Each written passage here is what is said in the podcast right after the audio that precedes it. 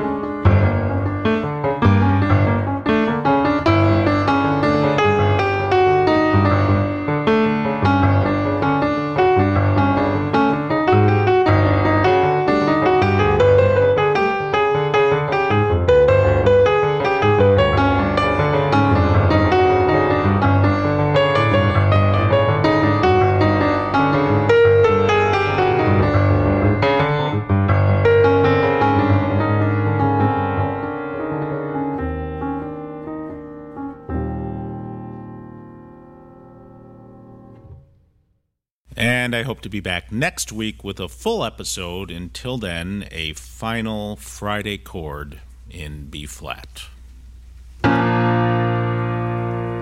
No, it's going to be an F because I need to resolve that